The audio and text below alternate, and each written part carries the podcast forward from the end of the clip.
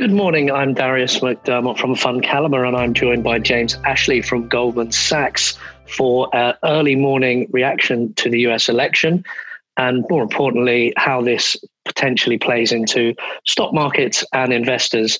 Um, it's 9 a.m. on Wednesday, just after the US election. Um, James, we wake up to uncertainty and unclear direction going forward. What's your early take? Yeah, good morning. Thanks for having me on. Uncertainty. Um, it seems bizarre the day after the election to say it's too close to call, but it's too close to call. Um, I think the key states that we're still watching right now are Wisconsin, Michigan, and Pennsylvania. Uh, it may be that later today we get Wisconsin and Michigan. It seems more likely we don't get Pennsylvania until perhaps even Friday. So I think we've got a couple of days of uncertainty before we have any clarity on the presidential results. And of course, in the background, we've got the Senate and the House races ongoing as well. Could you give us just a very brief thought on, on, on, the role of the House or the Senate? Which ones do you think maybe have more importance, or um, you know, certainly again from an investment point of view, what some of the political outcomes will be? Yeah, I think that the House has been solidly Democrat for a couple of years now, and I think is expected to remain so. The race for the Senate is much more interesting. There, it looks as though the Democrats might pick up a couple of seats. Uh, the chamber, of course, is 100 seats. Uh, the Democrats started uh, this week on 47. They needed to get to either 50 or 51 to gain control, depending on the outcome of the presidential race. And the Senate is really important because if you don't have control of Congress, then it's very hard for any president to implement his or her policies in full. They have to be diluted, they have to be subject to horse trading and negotiation. So the race for the Senate is really, really important in the sense that if you have, if we end this week with a Biden presidency, and that's certainly still a possibility. If the Democrats don't also have control of the Senate, then whatever Biden's policies are, are likely to have to be diluted, and many of them may have to be postponed depending on what the outcome for Congress is. Yeah, they're going to be watered down, aren't they? And right. one of one of the big areas for Biden is sort of the the green technology, the environmental play, and I think it's quite clear if he doesn't have total control that that that, that won't be implemented in its full. Um, just to give one example.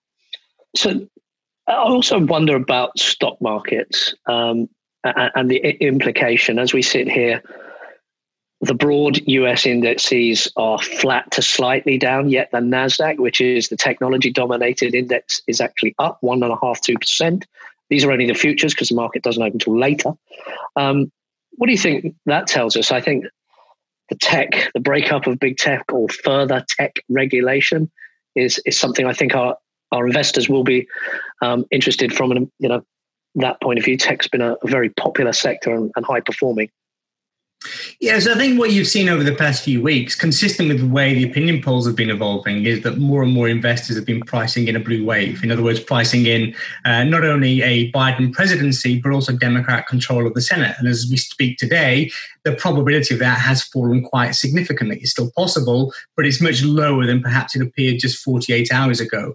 Um, and part of that, I think, is reflected in what you see in the equity market, where you see um, the tech heavy NASDAQ trading higher because the probability of tech regulation has diminished. I'm not saying it's gone to zero, but it has diminished in conjunction with the reduced possibility of a Democrat wave. I think what you're seeing in markets generally at the moment, though, is two distinct factors that overlap, but I think it's important to try and disentangle the two. One is just risk off we have heightened uncertainty. We don't know what the outcome is going to be. And in that environment, what do you do? When you go to safe haven assets. So we see the dollar strengthening, we see treasury yields coming down. That's a risk off play. But at the same time, I think you do see the unwind to some extent of the Democrat trade, the Biden wave trade. And that's consistent with what you're seeing in equity markets. So there's two distinct elements there. Um, and whether or not one or the other will dominate for a prolonged period of time depends on when you think we will get a result coming through and what you think that result will look like. Yeah, I mean, tech has been so strong. I mean, we've, we've been through a, an amazing year with COVID dominating the world, yet those sort of five and five big five tech companies have dominated the performance in the S&P. That's something like 23, 25% of the S&P. Um, and the US market has been the strongest market from the lows or the COVID lows in, in, in mid March. I, I, I, know our listeners are, are, going to be interested in the tech sector. I think it's Um, clearly, we don't know the outcome, so it's hard to make strong predictions. But I mean, do markets even care? Is is is the stimulus from the Fed under Trump or fiscal stimulus under Biden not more important than who actually wins? So I think what you've seen throughout this year is that policy has been absolutely pivotal in supporting the market. The mantra throughout this year has been don't fight the Fed. I mean, it's been yeah. very, very straightforward that fundamentals have been disastrous. If you look at what the state of the economy was in Q2, it was horrific. And of course, we've had a strong rebound in Q3, but we're still well below where we started the year in terms of activity levels, where the unemployment rate is, and so on and so forth. So, from a perspective of macro fundamentals, that doesn't support where equity markets have got to. What supports it is very much a function of policy, both fiscal and monetary. Now, where the election is important, I think, is in determining what form of support support policy will take in the future. I think if you have a Democrat wave, if you have a blue wave, then you're much more likely to get aggressive fiscal stimulus. And in that environment, you probably get less monetary support from the Fed. So as we talk right now, prior to this this outcome that we, we, may be getting over the next 24 or 48 hours or perhaps longer, but right now our base case would be that the Fed isn't hiking rates perhaps until sometime like 2025. But then, if you have this huge fiscal stimulus that might be associated with the Biden administration and a Democrat controlled Senate, then that timeline for monetary stimulus is brought forward. You might be taking a couple of years off that. It might be 2023. So we're still talking about super supportive monetary policy for a really long period of time. But the timeline is shortened quite considerably. It's quite sensitive yeah. to the outcome for this election. So the, I guess the question for the market is does the market care what form the stimulus takes? Whether it's more well, monetary or more fiscal, or is it just we want a given amount of stimulus and we don't really care which way it comes from?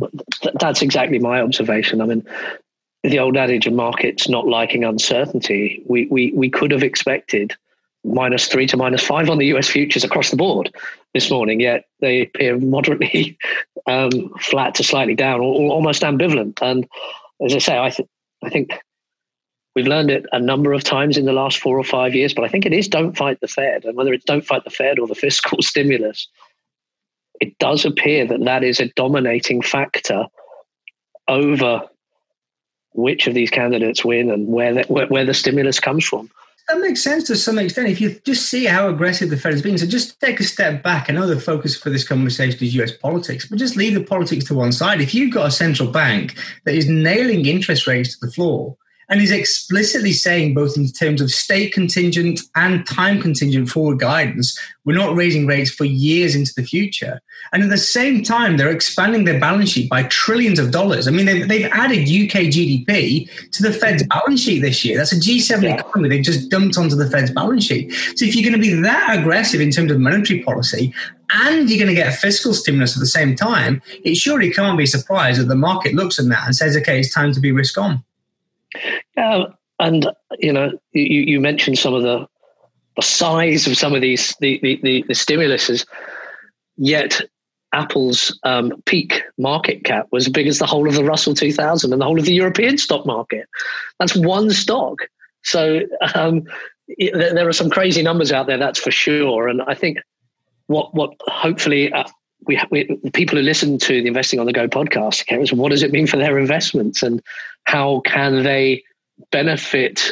I don't think we, we would expect short termism from investors, but you might have seen a big pullback in technology and maybe people looking to add to technology holdings if they thought that that was a a blip yeah, I mean, one point there you mentioned Apple. Look, I'm, I'm not qualified to talk about any individual stock or company, so I have nothing to say about any individual name. But you also mentioned earlier the concentration of the S and P, the fact that you know the five largest companies now account for about twenty three and a half percent of it. What that does do, irrespective of what your personal views are on the, the individual names, there, it creates a concentration which creates a fragility, creates a vulnerability. If you believe that any one of those mega cap companies is going to see a correction in its price, either because earnings will disappoint or because they're going to face higher tax rates or there's more regulatory scrutiny, whatever it might be. If just one or two of those mega cap companies corrects, well, that's got enough weight now to be market moving in its entirety. So um, I think for investors, our message would be that um, there are still enough supportive elements to be constructive on equities, whether it's from the incremental improvements in terms of fundamentals, the ongoing monetary support from the Fed, the potential for some fiscal support, questionable timing and magnitude, but we'd like to get something further. There's enough reasons to be constructive on it, but that yeah. concentration should make you very thoughtful about being selective in terms of where your exposures are. This isn't a market where we would say you should be passive. You've got to be very, very thoughtful about where you are exposed uh, and what underlying risks are you taking in your portfolio. Yeah, absolutely. And uh, as we sort of wake up in UK, hoping for some clarity, whichever way I suspect. We, we, we don't have that today yet. We, we, we, we can take positives from this election. The engagement of, from US voters that the voting numbers are up, you know, quite substantially. Um, our own uh, Stacey West uh, has encouraged more of her family to vote, and uh, and and they have done. So, you know, there are positives there. I suppose, given Donald Trump's quite explicit promises to bring the Supreme Court into this before today, and he has reiterated that this morning before we record this podcast, um, that we might well see the result being uncertain for a, an undefined period. I think it's going to be probably weeks rather than days. But from an investment point of view, I suppose some of the old adages apply potentially buy the dips. Um, markets are supported by this stimulus, wherever it may come from that we've already discussed?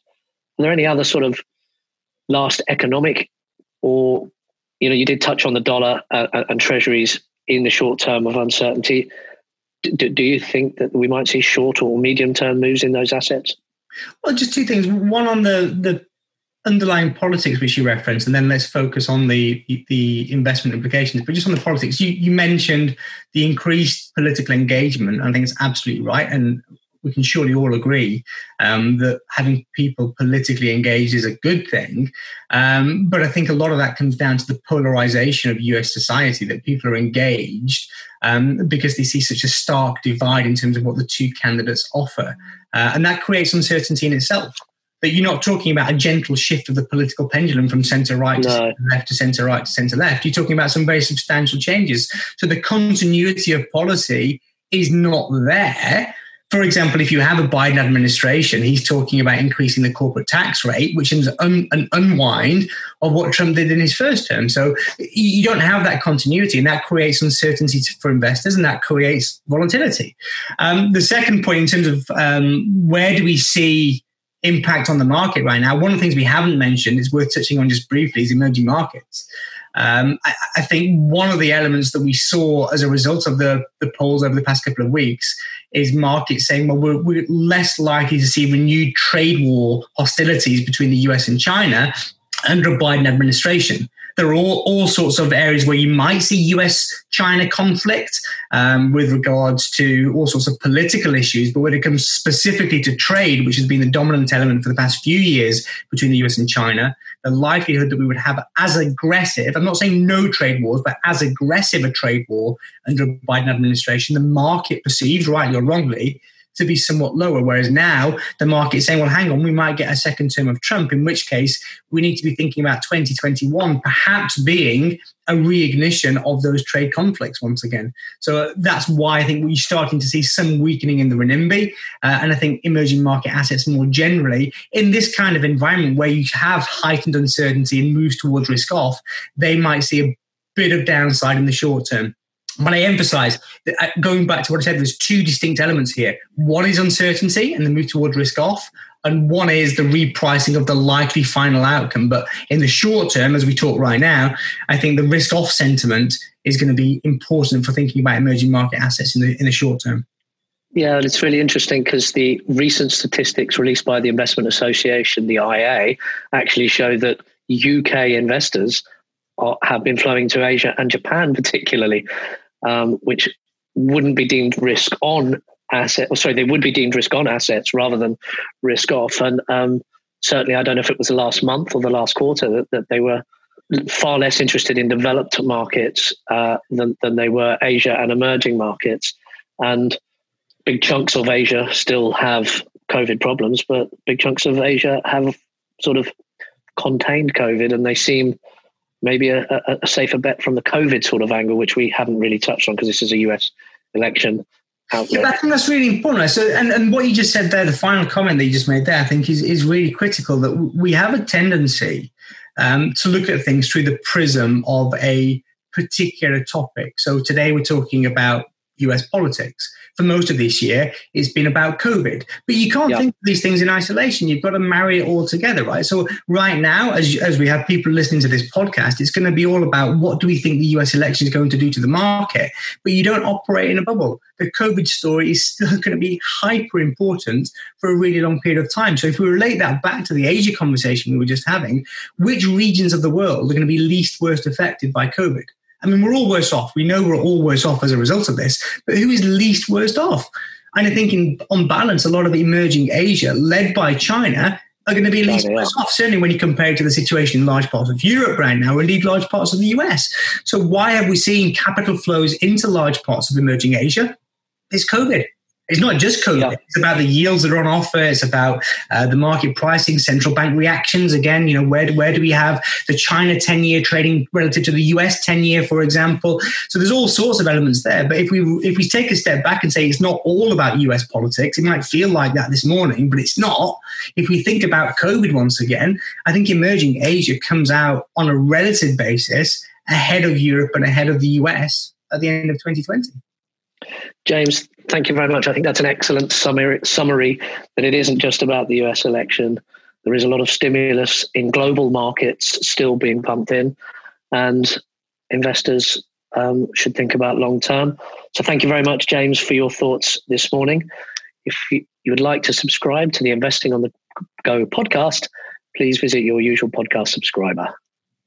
Please note that these are unprecedented times and markets can react very quickly to news. The views expressed here are at the time of recording and could obviously change.